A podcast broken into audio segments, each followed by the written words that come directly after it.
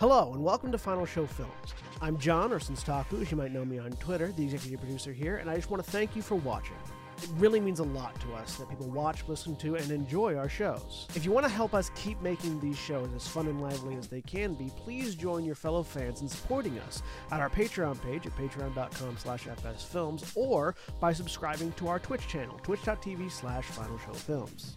It really means a lot to us that the amount of you who do support us continue to do so, especially our $25 plus tier supporters on Patreon. Antitonic, Kat Waterflame, Samantha Bates, Maureen Montee, and Drevian Alexander. Every little bit helps, so thank you to all of our patrons and subs. Check us out on Twitter at Final Show Films and on our website at www.finalshowfilms.com for updates, go live notifications, and more. We love interacting with you, so feel free to tweet at us or email us at finalshowfilms at gmail.com. That being said, please relax and enjoy.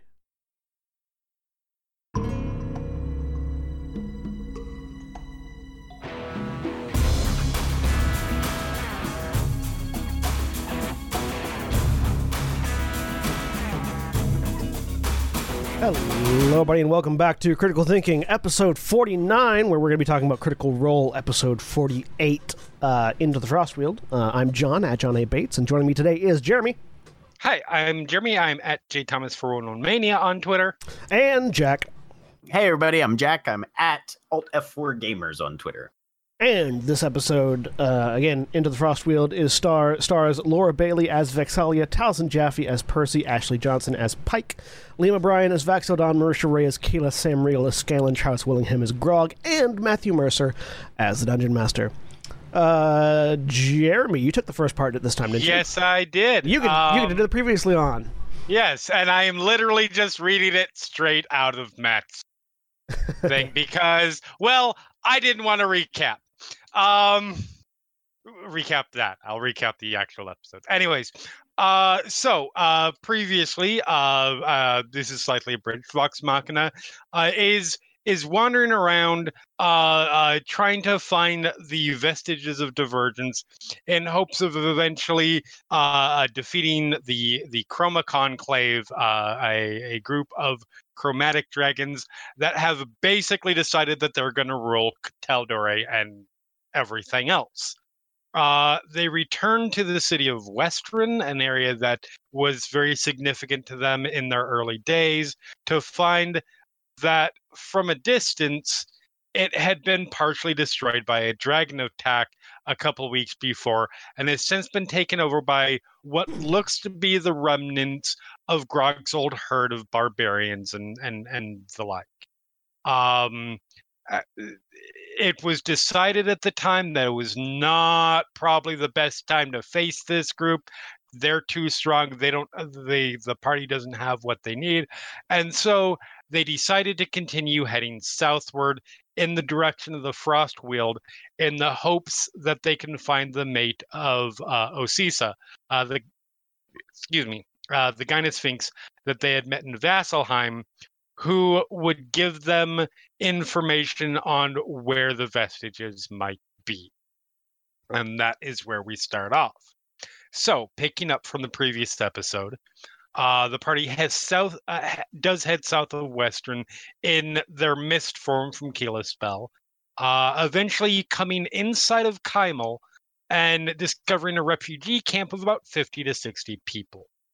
Uh, Vex takes the initiative and floats down, with the rest of the party following behind and taking their physical form because they can't really discuss it at the time because they're mist. Uh, the group considers some options of, of, of what to do, uh, including possibly transporting the camp to Whitestone. Um, but either way, they, no matter what they do, they would have to stay there for the night because Keyleth has utilized her highest level magic. Uh, they decide to quietly approach to learn more and talk to the people. Uh, Vex and Vax get closer and see a familiar face or two, including uh, uh Desvina, Dresvina, Dresvina, who originally contacted the group way back in the early pre-stream days and sent them on their first mission.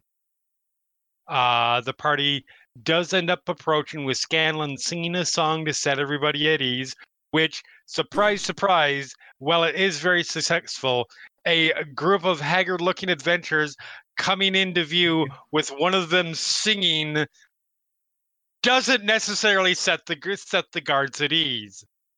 Um, they are still very pun intended guarded.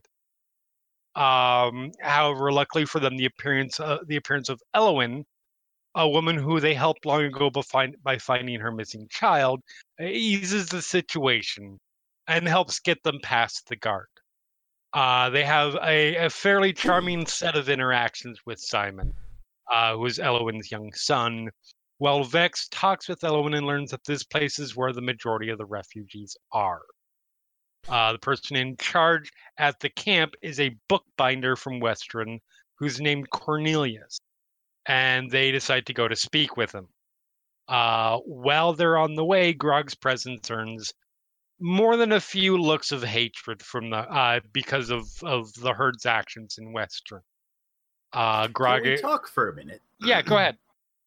about the Matt's choice to use the noun, the collective noun of herd, for a roving warband of Goliaths.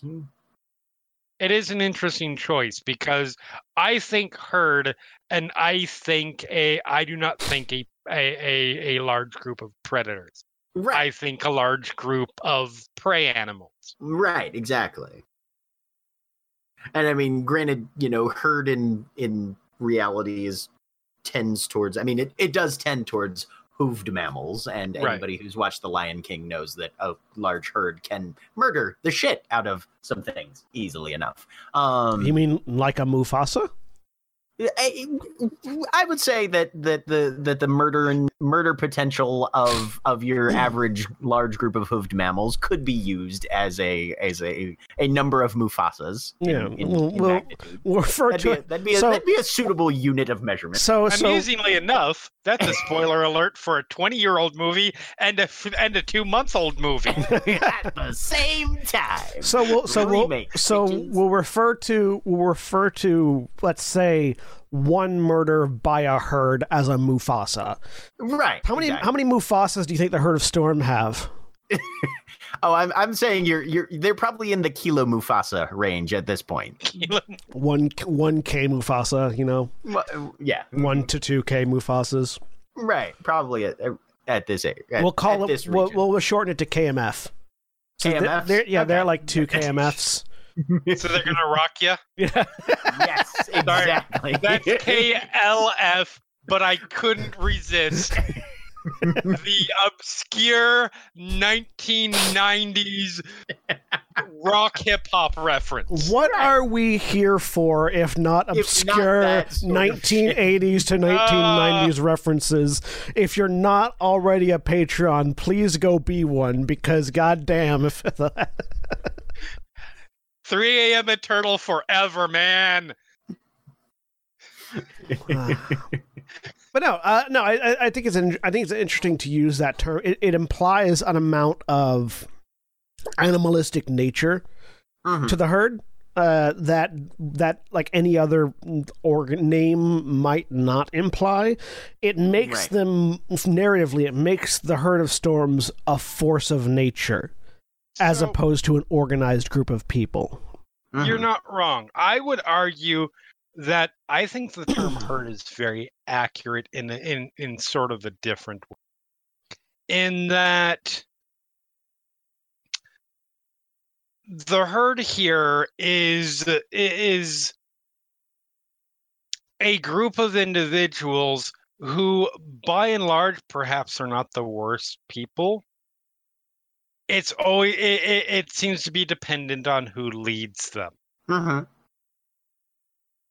and so they are being guided or you could say shepherded by in this case right now uh uh uh, Kevdak. uh, uh yeah kevdak and it's a situation where the person in charge is determining sort of the alignment or the the not necessarily the alignment actually no yeah as a group the alignment of of of the community And so in that way, I think it's very accurate. Mm-hmm.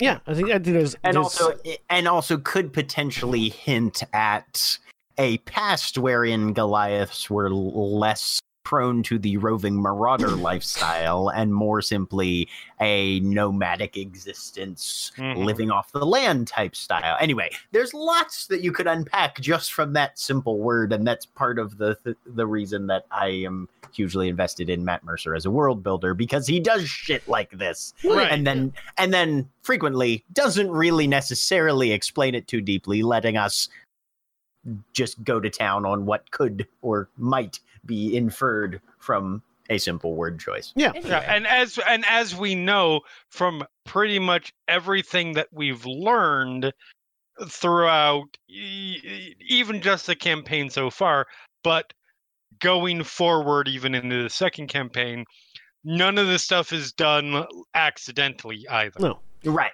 and Like there is there is several years of evidence that each of these every name, every term is chosen very specifically. yeah, names names have in, in in especially in fantasy narrative, but in any Yeah. Oh, narrative, yeah. names have a lot of importance uh, as far as uh, symbology and storytelling goes. The the sort of the example that I go to, I when I was in school, when I was in film school, I wrote a script for uh, a, a a movie with a working title of Children of War. I never completed it. Uh, I never really completed the script, but the, the the the essence of it was that it was a story about child soldiers fighting a global government uh, that was sort of repressing everyone's freedoms and things like that. And all of the children in the in the film were named after uh, non Christianity gods whereas all of the adults in the film were given traditional biblical names. Uh, and that sort of sets that by itself sets uh, an inference as to the nature of the story. And then just going through it, if you're familiar with the names, you can guess character traits. For example, one of the lead characters was uh, was a young man named Ares. Guess what he's good at? Like uh, names are important. muffins He's good at making Murder. muffins. um, names are names are very important, and it, it, for a lot of different reasons. And they're a really good way to detail in a very shorthand form what a character or what a society or what a what a group is about. Um. So it, yeah, Yeah. Mhm. no. The, I think I think herd as a as a naming convention for this particular group of Goliaths is very appropriate and instantly tells you a little bit about them. And as you learn more, reveals even more narratively about them. Yep. Yep, absolutely. Um, I did want to go back slightly uh, and talk about the concept of the adventuring party and how that looks to normal people. Because you mentioned you mentioned like like this group of adventurers with the one singing bard coming up to this you know this group of refugees and how that kind of puts the guards on edge. And one of the things that I've played with before uh, in in my in my narrative storytelling, and that is is the thing that I really enjoy whenever it is played with, is the concept of the adventurer, and and what that means in a society, um, especially in a fantasy society, in in modern day society as well. Like like when when you think about modern day society, who would you think of would be an adventurer in real life? So for me, I've always gone to the the the hired soldier mercenary kind of archetype, which is a thing. Mhm. Alternatively, a bounty hunter, Yeah. is also a thing. Mhm. But al- Um, those are the two things that always kind of jump to the forefront of my mind. But there are others. Yeah. if you if you jump a little bit further back in in in our in our history, you know, back to the 1920s, an explorer would be an adventurer, Uh-huh. someone that you know, someone that goes out into the air quotes untamed uh, brackets, not actually untamed, just we've never been there before in brackets, uh, lands and sort of finds out what's Just no there. white people. Yeah. Yep. Um, you know, and that kind of person might be considered an adventurer. And so they have very different and very distinct ways of interacting with the world. And in a fantasy setting, considering that lots of adventurers are player characters and by default a lot of player characters tend to end up being murder hobos, that sets a precedent. Yep. Which I find fascinating when you play with that. Like like how do, how does how do these people react when they see this group of adventurers that you can tell from a mile off are adventurers capital A? right, yeah, cuz cuz I've I've always loved give, given the sort of stereotypical actions of player characters in these types of games, I've always liked the concept that adventurers are very welcome when you have a specific sort of problem that is dominating your environment. As soon as that problem is no longer dominating your environment, adventurers are the last fucking people you want around. Legit. Yep. And that's just something that I, I really I find particularly interesting. We, oh yeah, we can no, get mhm. back on the subject now. Yeah. Okay. um. So, uh, uh, uh, Cornelius explains that they've been out there for a couple weeks and have been dealing with with uh, uh raiders, orc raiders specifically. Um, the the the group, the party makes the offer to to send the refugee camp to Whitestone.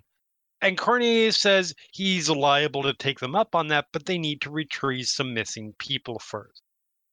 Um, Cornelius says that the orcs are coming from the Frost Weald. That's awfully convenient because that's where they're headed. And Cornelius says that his brother Cyrus is among the missing. So the the group decides to bed down until the morning. Uh, Keyleth uses her remaining spells for the night to heal the wounded and sick. Percy writes a letter informing Cassandra of the new visitors and asking that Pike be sent over. I believe the exact phrase is demanding that Pike be sent over. But- you know, uh, they ask Elwyn to be the to to to to locate Pike since she knows what Pike looks like. Uh, in the morning, in a delightful little scene, Vex is flying on the broom uh, uh, uh, and sort of wowing the crowd and tries to do some tricks, resulting in her fucking it up and falling when she rolls a nat one. Uh, she manages to play it off, but it's still it, it still hurt. Uh, they adventurers and new their, adventurers and their toys. Yep. Mhm. They end up bringing the small group of people that they are that they are they're taking to Whitestone, uh, which is the the wounded, the sick, children, people who who probably shouldn't be staying at this refugee camp. Um, on a two-hour walk to the nearest tree, uh, and transport the group through via Keyleth's magic. As they go through, uh, two figures approach. Uh, one of them is Dresvina, and one of them is an older individual, Master Qual, who is Drez's employer. Uh, Qual very quickly takes over the conversation and says that he wants to hire the group when they return to Westruun to retrieve an experiment that he had to leave there. Uh, uh, Vex is very Vex like and decides to insight roll, rolls well, and gets a whisper. Uh, Qual says he is a creator of golems, and the item is a circlet in his basement. Um, Scanlan casually drops the information that they're looking for the vestiges of divergence, which the party isn't that pleased about about the fact that he told them. Um, all of a sudden, at that point, when things are getting a little bit arguey, uh, Pike teleports in. The party's very happy reaction. Uh, Percy manages to get Qual to admit that the circlet is for his protection, are the exact words used. And Vex says that they will get it when they return to Westruun. Uh, they try to see if they can get some information about Osysa's mate from Qual, but he's not familiar with the situation.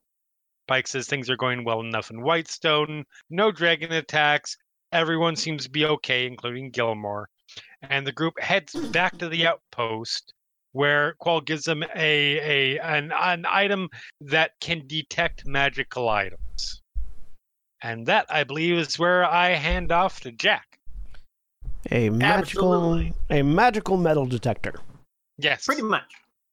which, as I recall, A serves as kind of down payment on yes, you'll go get my protective circlet thing. And also B, this will help you ensure that you grab the right circlet when you go get it. Yeah. Given that the item is magic and Yep. Um and for a group with no wizard, this is a really helpful gimmick to have. Um foreshadowing of Liam's primary role in campaign 2. um Wizards are useful. Never take them for granted.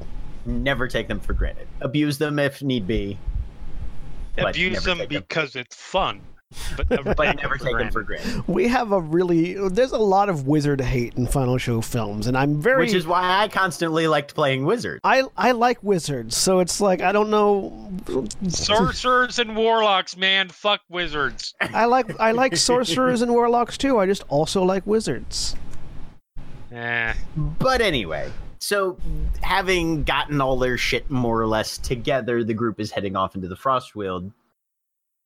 Very, uh, very iconic environment. Um, obviously very cold for historical reasons that aren't really delved into. Uh, and in this uh, arc of narrative through through Tal'Dorei, but um very arctic arboreal type environment heavily forested deep snow um, which of course pike and scanlan have their own issues with um, but before they go too far um, there is a there is a transfer of property as grog bestows on his oldest and best friend uh, his gauntlets of ogre strength, which apparently he's had for quite some time. Um, but due to the nature of the the most magical items that one can carry, uh, I believe Grog had unattuned to them uh, previously and thought, you know what, Pike hits things with weapons sometimes, and she's my bestie. So let's let's give these to her. Pike is of course elated uh, with with the the present and definitely puts them on and utilizes them to good use at every point going forward.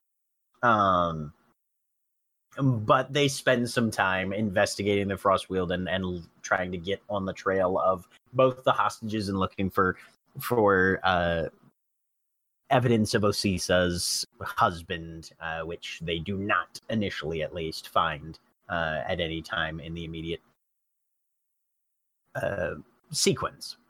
Um, but pushing into this fairly hostile environment and utilizing some some uh, cold weather garments that they had on re- on reserve from other times when they were exposed to these sorts of of weather patterns. Uh, they make some progress in before Scanlan once again recreates his mansion. Uh, this time with hope of impressing Pike significantly uh, by the by the feat. they go inside for their evening's rest. There is, of course, chicken to be had uh, for those that are hungry. Um, and there's there's a pair of of interactions that are sort of of decent character beat moments. One is Scanlan dem- uh, showing Pike her room that he made for her, uh, with with a, a number of individual touches that are uh, directed towards her her personal preferences and tastes, as well as uh, a small shrine to Sarenrae, the the goddess for which she holds the the greatest veneration. That apparently you can pull on to open up a secret passage between Pike's room and Scanlan's room. Yeah, I was about to I was about to comment on that part. Right. Her immediate response is, "Oh, that's lovely. Is there a lock?" To which he reacts, uh, "Yes, but only on my side." Uh, giving once again returning to the fact that Scanlan's a little rapey. Um, A little. but that was a. That I was being generous. Scanlan is the Sean Connery of Vox Machina. Oh wow! Scanlan is the celebrity Jeopardy Saturday Night Live version of Sean Connery for Vox Machina. But yes, you're absolutely right. I don't remember the, how it ends, but your mother's a whore. Um, so there's that, uh, which is, you know, once again, efforts by Scanlan, rebuffed by Pike, and he sort of tries to laugh it off. But you know, it's it's it's only as uncomfortable as Pike is willing to admit.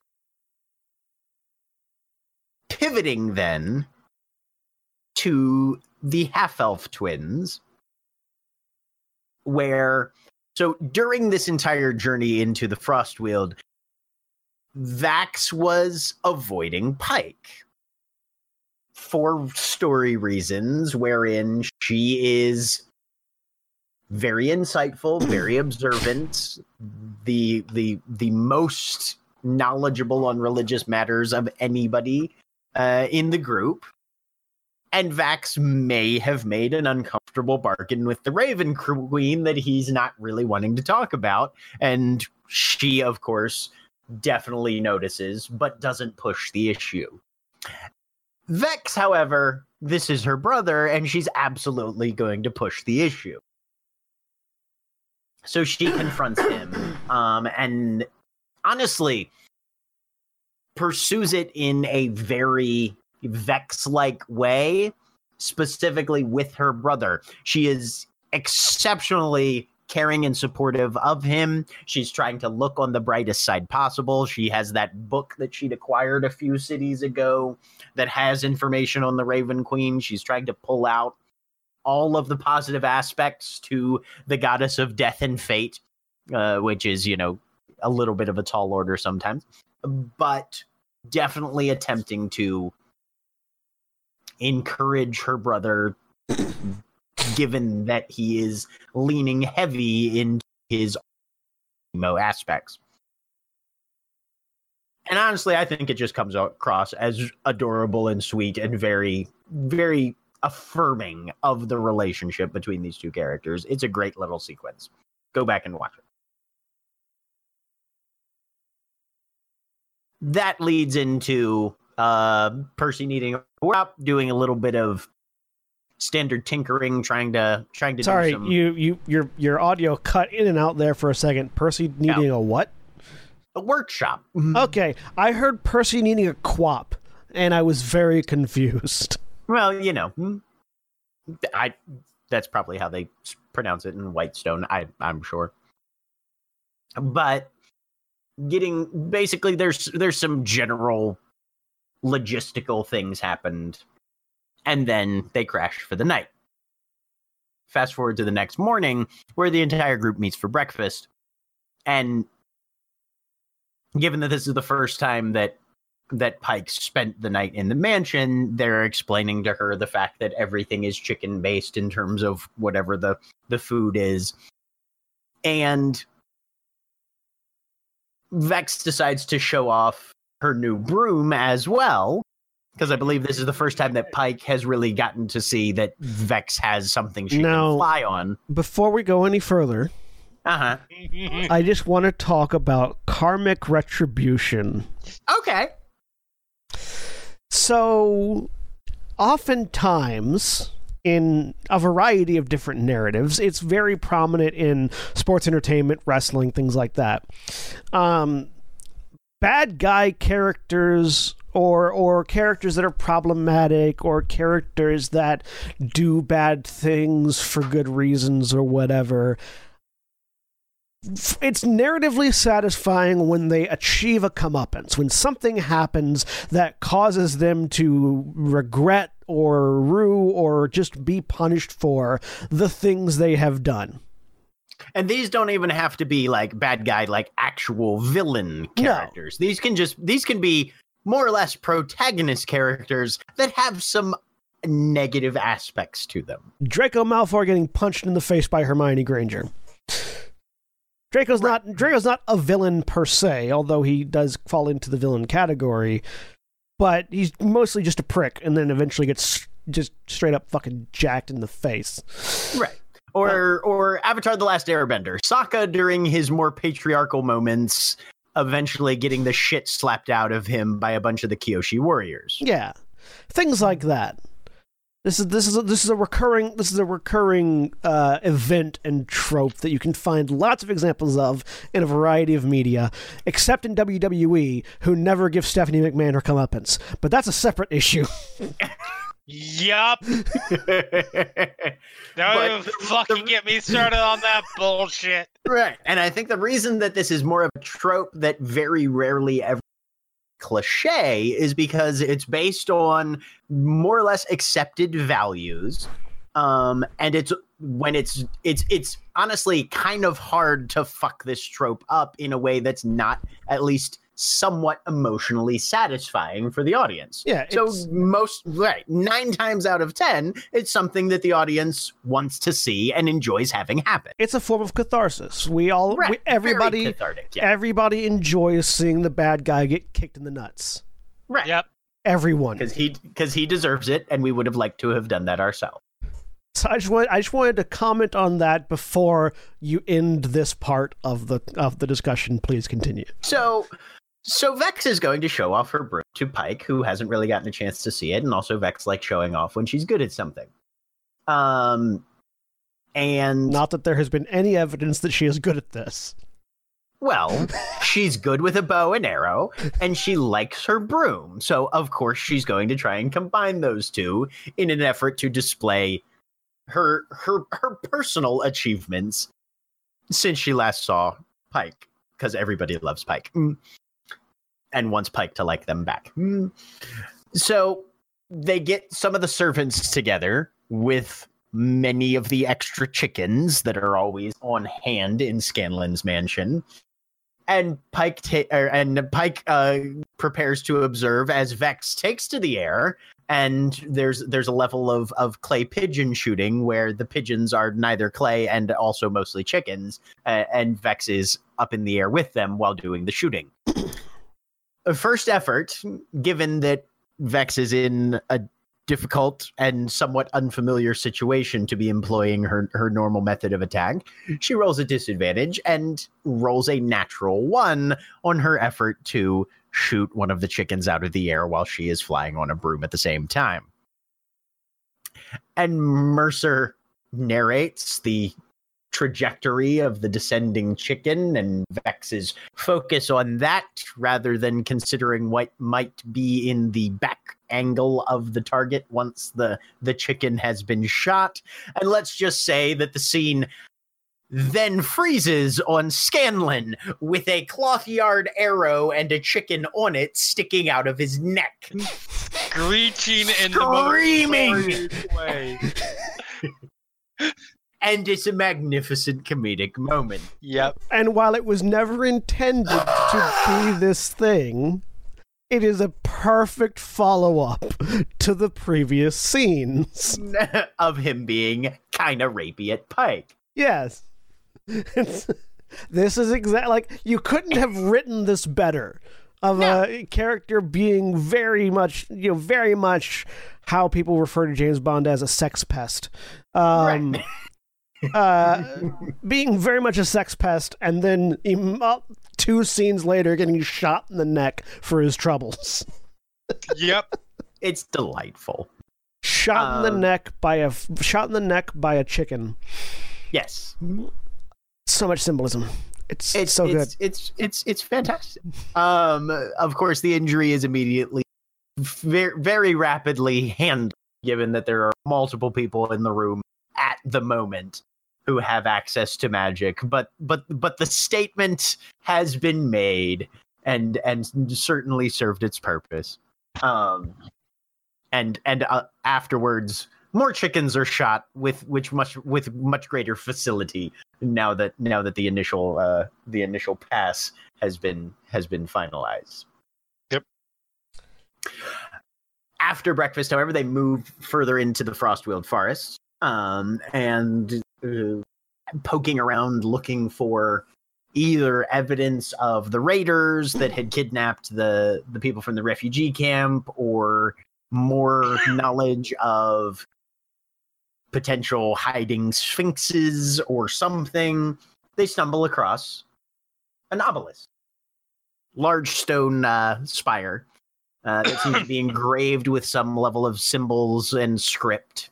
Um, and eventually they are able to determine that this is an obelisk uh, to I, the goddess Ioun, goddess of knowledge, and the one who is connected to Osysa back in uh, back on the other continent, and ostensibly one would assume uh, her her uh, long distance relationship husband who's somewhere in this area and again has more knowledge on these vestiges of divergence that that the group is looking for which is again the reason they're trying to find him in the first place.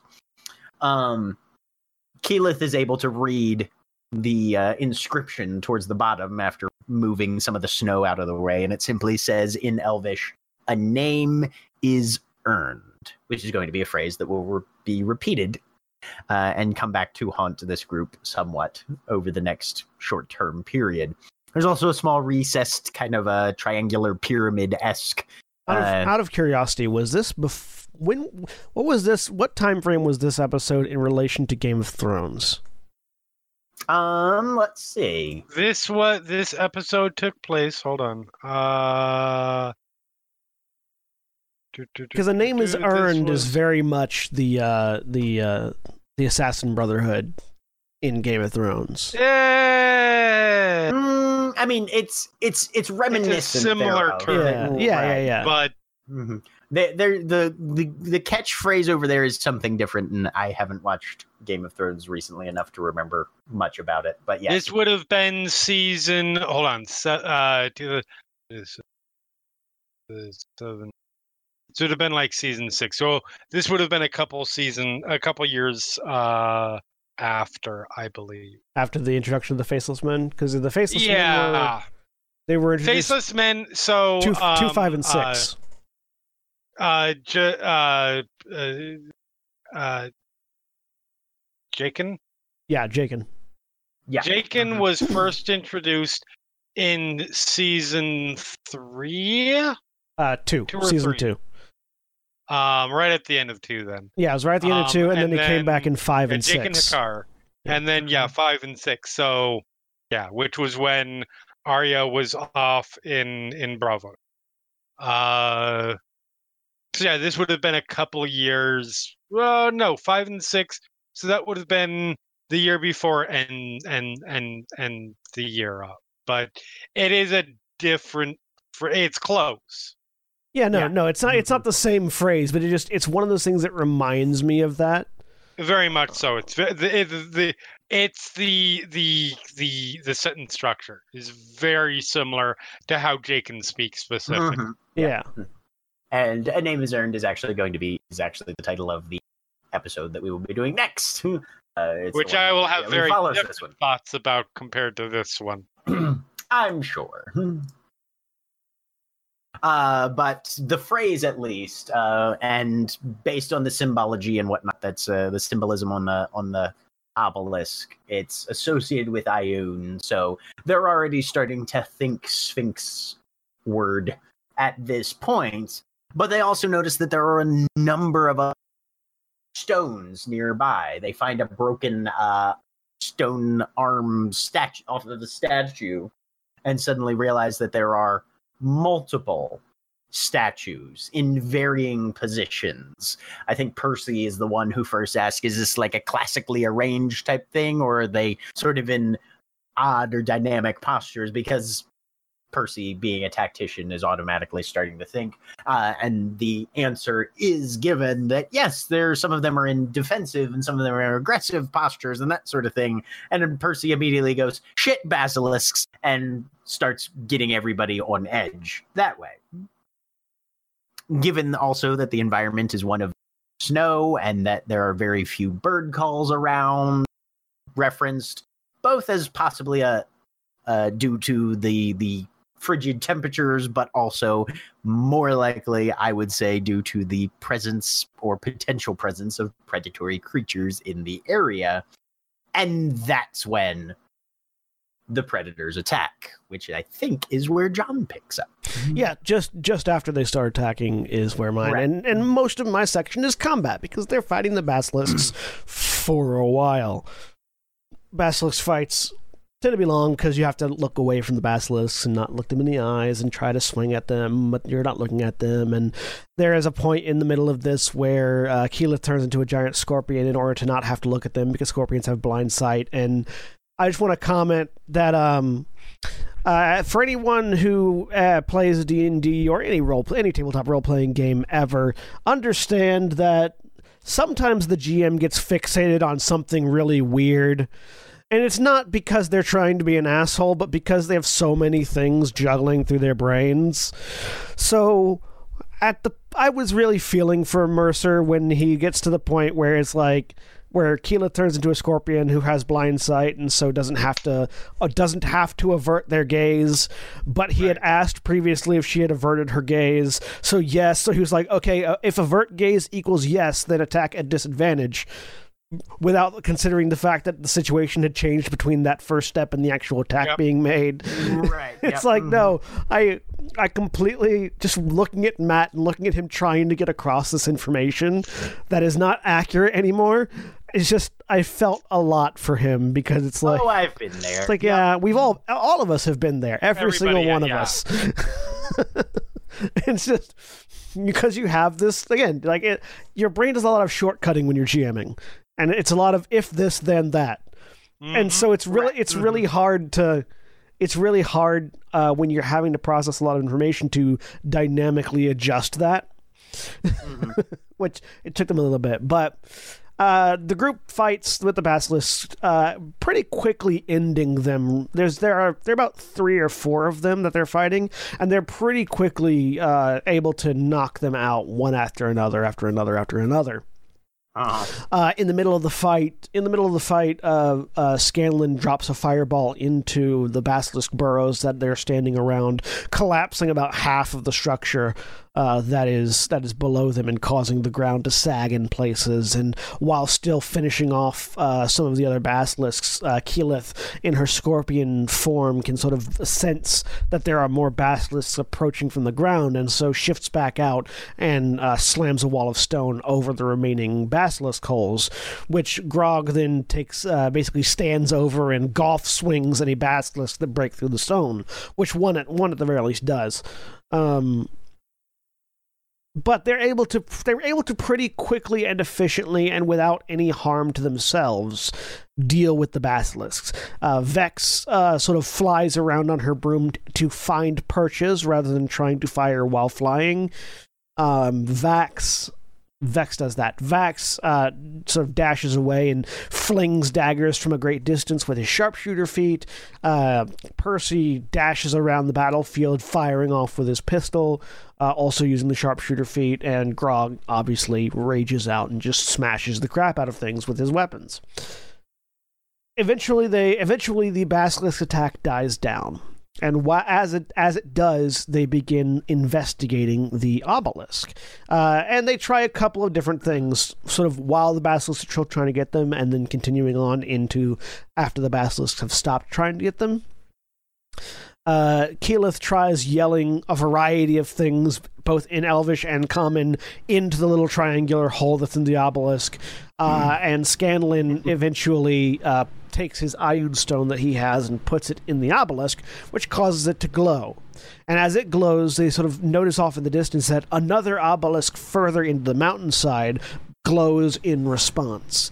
Uh, there's a bit of back and forth about whether or not Keyleth had taken uh, Find the Path or kept Find the Path this morning, uh, and about how how how taking spells on a daily basis for druids works, kind of.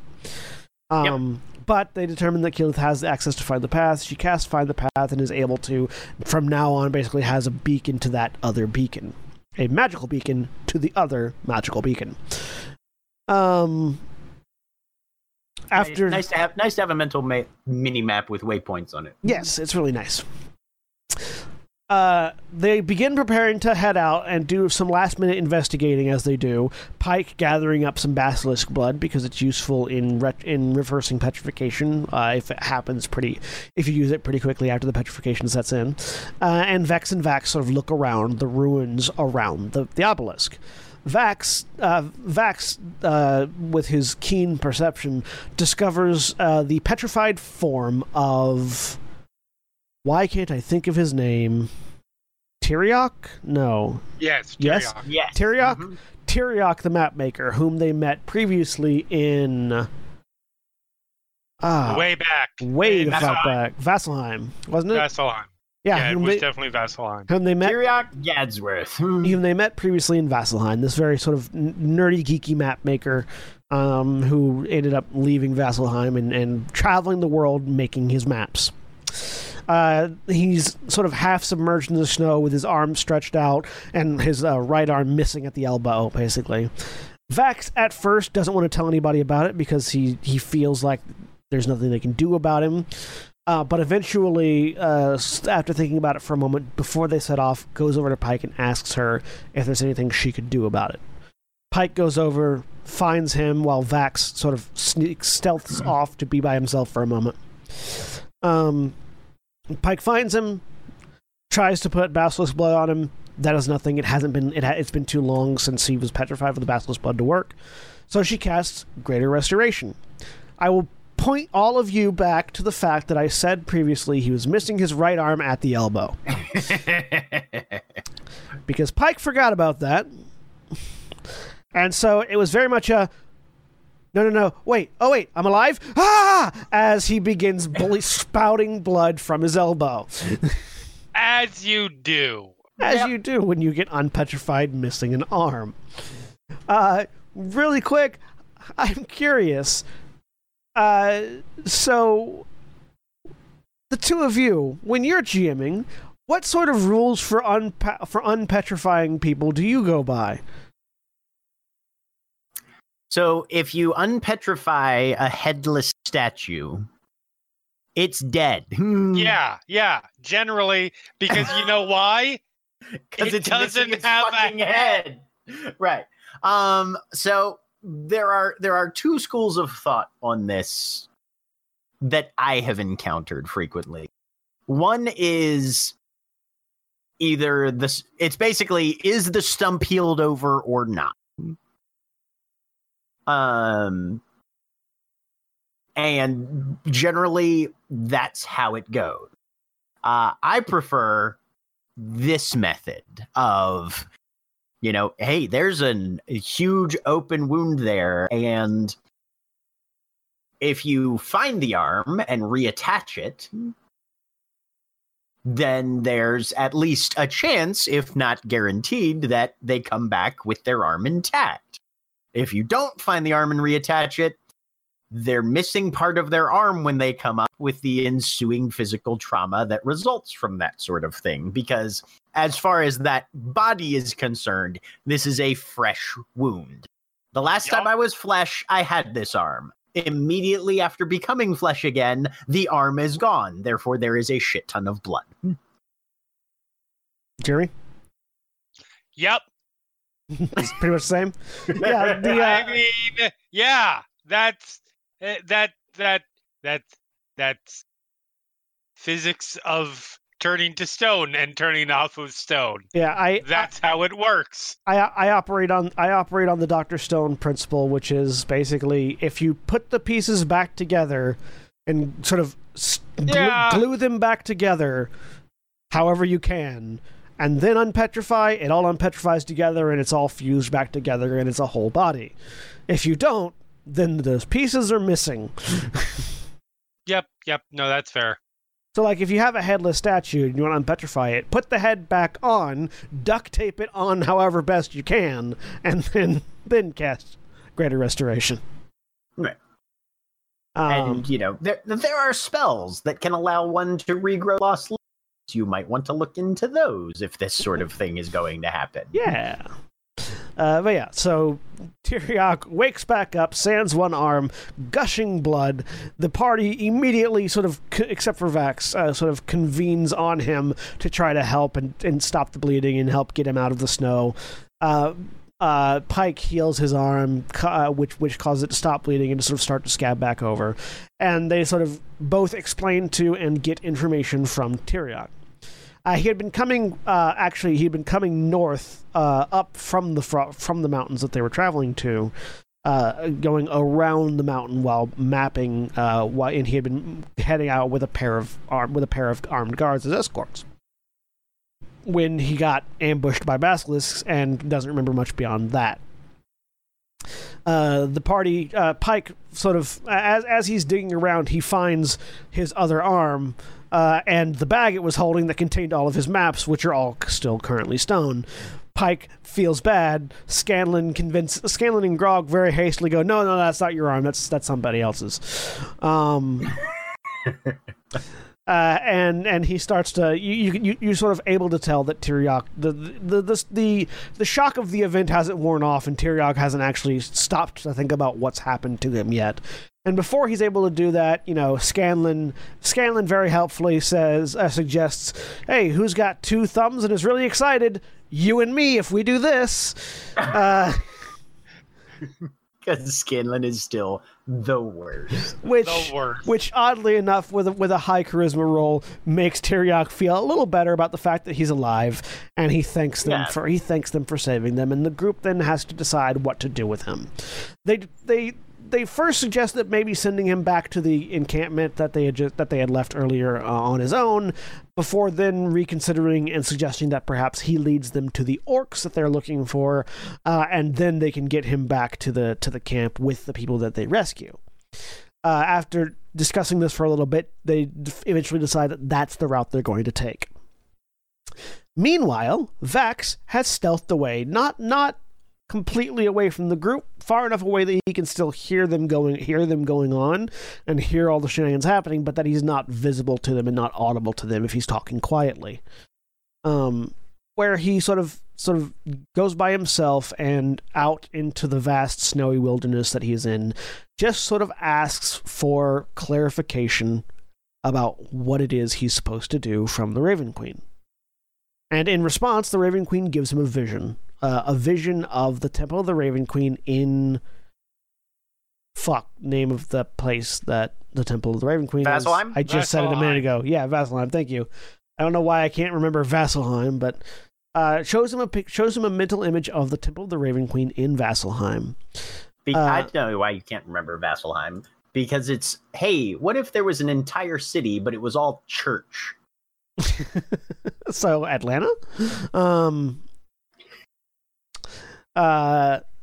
Yeah. Uh. So the Raven Queen's Temple in Vasselheim, and specifically a pool of blood in the Raven Queen's Temple in Vasselheim, seeming to indicate that he should go there, though with no actual clear audible text. Um. And then the vision ends, and he thanks her for the not useful vision. And that's pretty much where the episode ends. But before we end, I do want to talk to you guys about the the the concept of higher powers communicating in vague terms. Because that is a that is a that is a that is a traditional storytelling trope dating all the way back to the Bible. because that's how God should communicate. and before that too. As I actually I was thinking about it. Um, so yeah, why, why why do you think that is? Because i'll tell you why. There- there are very good reasons for that in terms of narrative. Jeremy first. Yeah. Narratively, because if the gods are very specific and tell you all the information, why is there a story and why do we care about what the characters do? The, if they're if they're not literally just, oh, I now have all the answers and this is how I am told to win, so this is what I do. There's no stakes. Mhm. Narratively, that is the number one reason. Mhm. Um, in terms of there, there's a lot more to that because you know how we view gods within within narrative storytelling is is is very very even when it's uh, you know completely fictional uh, deities like without deities without a real world equivalent i guess would be the better way to put that um it, it, they still relate to how we see our own deed just like you know the, the you always find something relatable to you within the story that's how you connect to a story Mhm. our relationship with deities and with religion is based on on faith which at its core is based on the idea of trusting in mystery. Therefore that's how we're that's it's going to be relatable to us that if a god's doling out information being a pseudo exposition dump it's going to be in a way that that that does not give us all the answers still requires a lot of faith and also allows the author or the players or or or what have you to insert you know significant narrative uh, uh, conventions like symbolism and foreshadowing and uh, you know all of these narrative storytelling tools that that add depth and context to story Jack? Uh, very similar to what Jeremy said. in in terms of what makes a god, generally you've got two key aspects to it. It's something that is very that is similar but different to you. and it is something that is separated from you by at least a couple orders of magnitude. So there's there's a connection of like but unlike in most cultural depictions of anything that would be classified as a deity. Um when something is operating on a different level, there is going to be fundamentally and innately a level of divergence, no pun intended, uh, from us as the standard living species and point of view to this thing that is operating on a level us. and people will explain it in narrative in different ways. The idea that if a god actually spoke to you clearly and plainly the way you would speak face to face to somebody on your own level, your brain would explode. So they keep that distance through the mystery, and that is actively a way of them honestly being able to communicate in a method that doesn't completely fracture your mind. Spinning it back to a more real world, most basis of religion is founded at least in part in an effort to explain that which currently to the people group is unexplainable or at least unknown as to what the mechanics or or purposes or reasons behind whatever phenomena they're looking at are. Um, plus, there's usually a fair bit of drug use involved, so you know that. And when you have these developing aspects of historical faith-based movements, there's a lot of secrecy and mystery already inculcated and heavily baked in from the jump.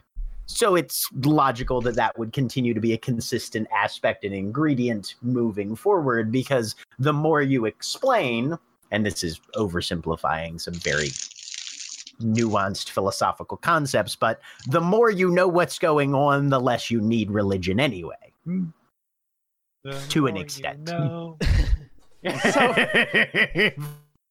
for me, I f- when I when I'm when I'm writing deities in in for games, uh, I like to take the the I, I I have a different understanding of the term unknowable. Mhm. Uh, typically, you know, typically you'll hear God is an unknowable entity, whatever, whatever. Uh, as an I, the idea of that being that you can't contact them like you can't you you can't you can't know them you cannot be in their presence i like to read that as you cannot understand them mm-hmm. they Right. operate on a fundamentally different scale and perspective so much so that even when they attempt to communicate to you as you might communicate to one another, it comes off as weird or Right. odd. You'll Mhm. you'll notice every you'll notice every time every time you guys in in Grand Terra ever met a god, they were off in some way, shape, or form. Yeah. Like something they were doing didn't make sense or just wasn't right because not only are you unknowable to not only are they unknowable to you, you're kind of unknowable to them. They're not they're not certain they're not sort of they're not 100% certain why you do the things you do. so they emulate without knowing. And so the god of the seas will sit there spearfishing casually from the side of a boat for no reason because that's what you do. Right. Um and and so with with that with that idea in mind, the reason why the messages are vague and unhelpful is because they don't know how you they don't they can't know what is helpful to you. They can Their context is fundamentally different from Exa- your context. Exactly. And so they have to they they give you what they think is enough. And Mhm. and it never is. Right. Well, and and to an extent, that is a that is an interesting variance, and all in terms of real world mythologies and religions and that sort of things. These, of course, exist on a gradient, so it's not like there are clear and distinct categories that everything falls into. But on the far end of when you're talking about the unknowability or inaccessibility of a deity, on one end you've got the sort of standard westernized judeo-christian god is holy and you cannot exist in his presence without being you know incinerated or some shit because you're a bad person or whatever but anyway Melting- melting Right. raiders style. Right, yeah. There's that aspect of you are fundament because of our nature as beings, you are fundamentally separated from God in in an more or less irreconcilable fashion. And then on the other end of the spectrum, you've got yes, the gods are different in a slightly more in a more like kind of what I would say, at least in my limited experience, a more pagan animistic side of things. It's not necessarily that God is beyond you, but more like what you were talking about, John. God is God or the spirits or whatever are just extremely different from you. We all exist as components of this great universal fabric, of course, but their threads run in a different direction to our threads. And so, even though we exist more or less in the same reality, everything is just perceptually and contextually different, almost in a sort of changeling the lost Fae kind of way, which causes a still significant, but like you said, very different type of disconnect between the mortal and the deity. Yeah, it's it's the equivalent of like the equivalent of trying to match the perspective of an ant. Right. Not and not not even the queen ant, like a worker ant.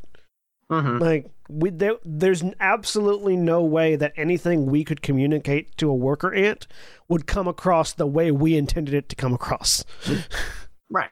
Other than stepping or, on them. or even in a way that where we're we're talking about ant concepts that we're aware of, but because of our means of expression, isn't getting through. Yeah.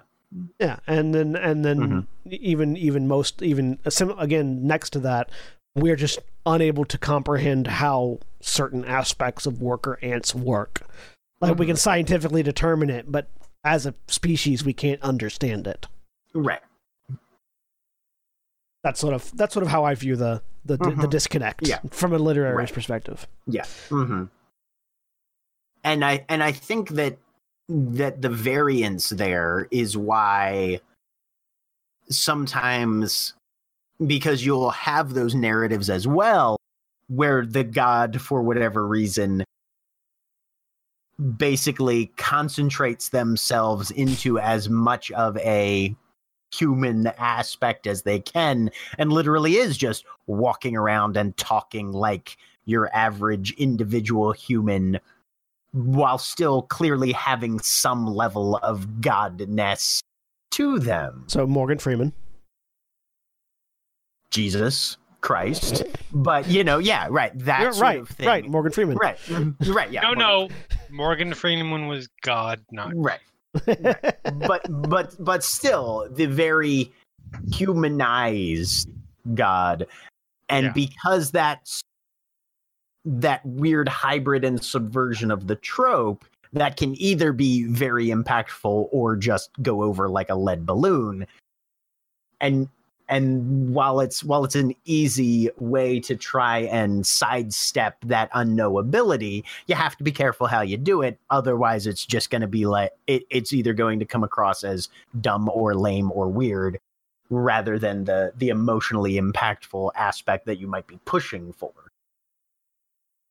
Yeah, how do you guys feel about like the um the uh the uh it was it was uh it was uh uh blah blah blah blah blah blah why can't I think of the actor's name who played the mask and was a, is a big comedian Jim Carrey, Thank you. Bruce Almighty. Yeah, the like the Bruce Almighty slash the I think it was Steve Carell with the Noah one.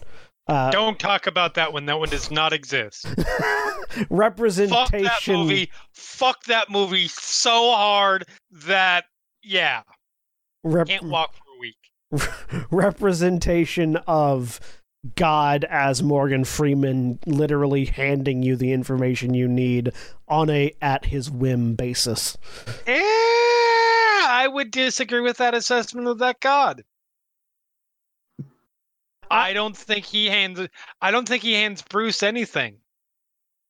I think he gives Bruce the position that he has and then lets Bruce figure it out and learn the appropriate lessons on his own. Never once does Fre- does does Morgan Freeman God give Bruce Jim Carrey's character the answer. Yeah. verbatim. No, I, Mhm. I, I was more I was more referring to he appears and is a knowable Yeah. figure in the form of Morgan Freeman. Right. As far as that goes, I always felt like that was a very zeitgeist cultural reaction to just honestly reality as it stood during the what was that late 90s Um, Early early uh, two thousands, yeah, early two early thousands. Early 2000s was it? okay Yeah. right. But but the the the the place that the culture was in at that point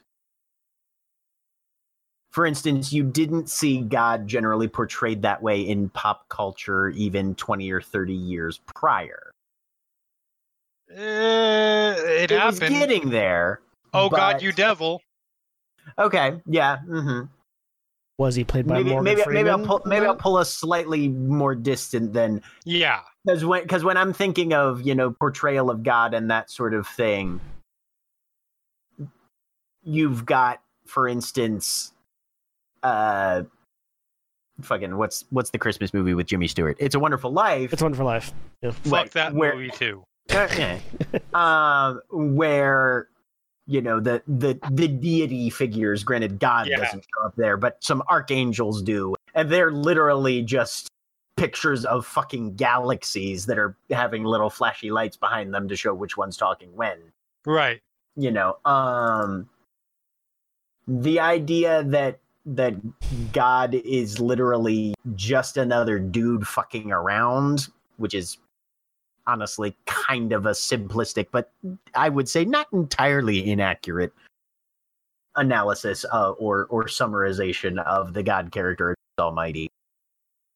I'd say that's a reaction to the cultural consciousness at the time.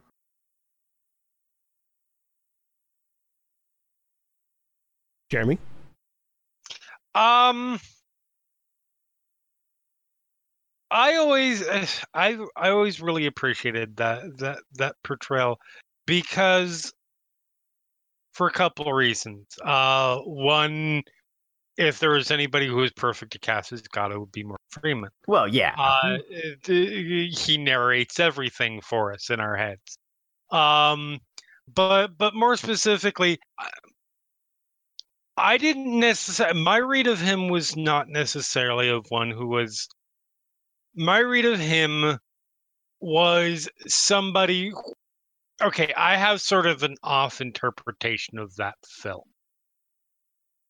My interpretation of that film is that A, this is far from the first time that, that God has done this, what happens in the film. B,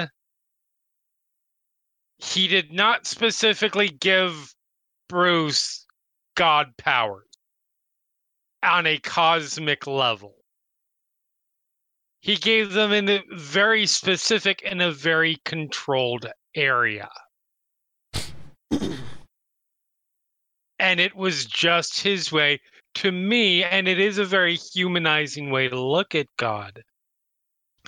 But I always compared this with that version of God, God as somebody who, in the last couple three thousand years, has learned something from the Job debacle.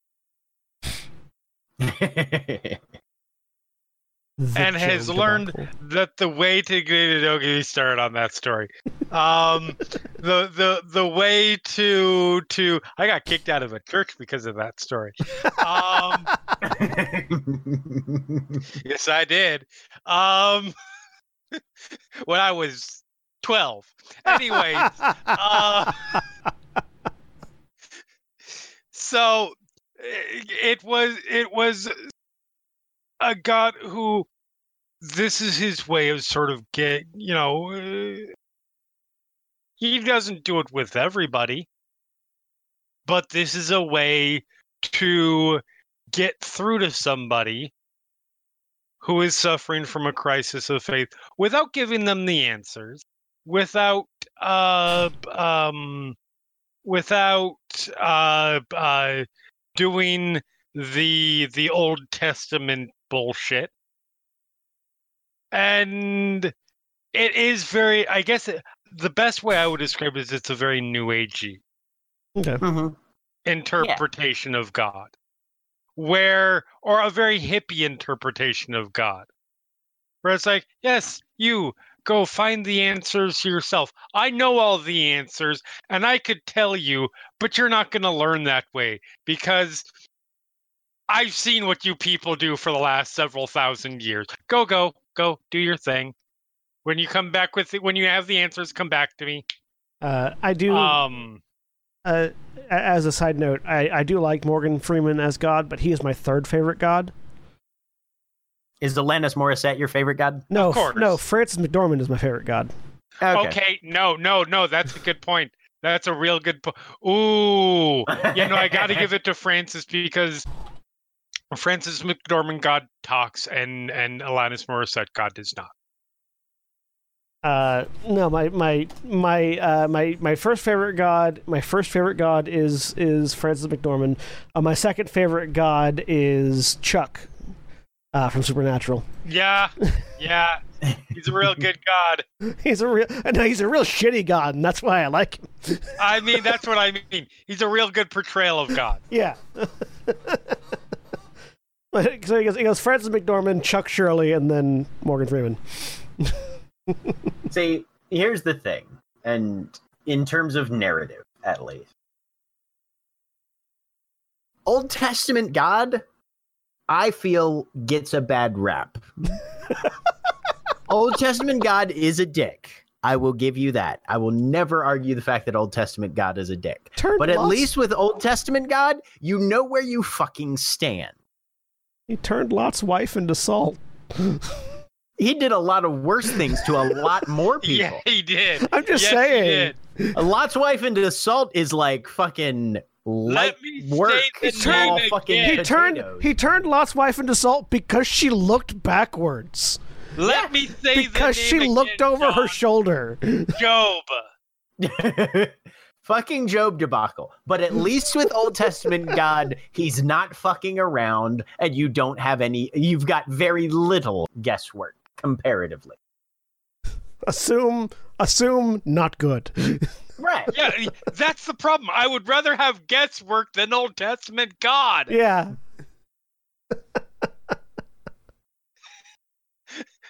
Ah. Old Testament God feels like if he's having a bad day, he's gonna pull out his microscope or his his his His magnifying glass and just magnifying burn some fuckers. Yeah, right. has burnt some motherfuckers, and I don't want to be in his, in his in, under the scope.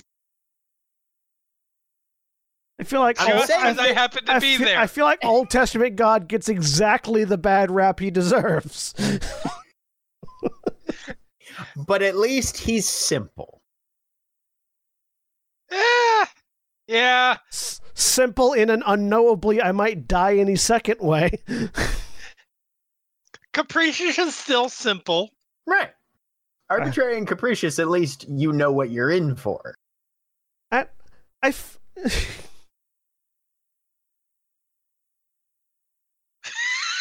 Anyway, this has I love that. I love that he just completely broke God's brain.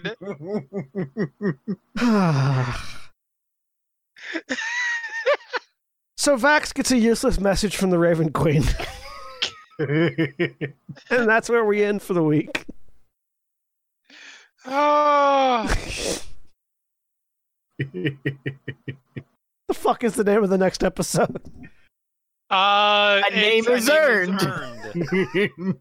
We'll And let me tell you, I'm gonna have some thoughts about that fucking episode. So if if we haven't made it clear previous to this, uh, we are going bi-weekly on our recording and on our publishing of critical thinking episodes. Uh, the l- one before this one or the one two before this one should have been the start of that.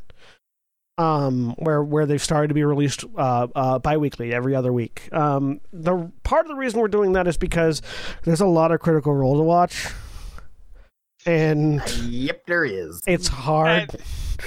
For example, you know when the last time I watched any new Critical Role was?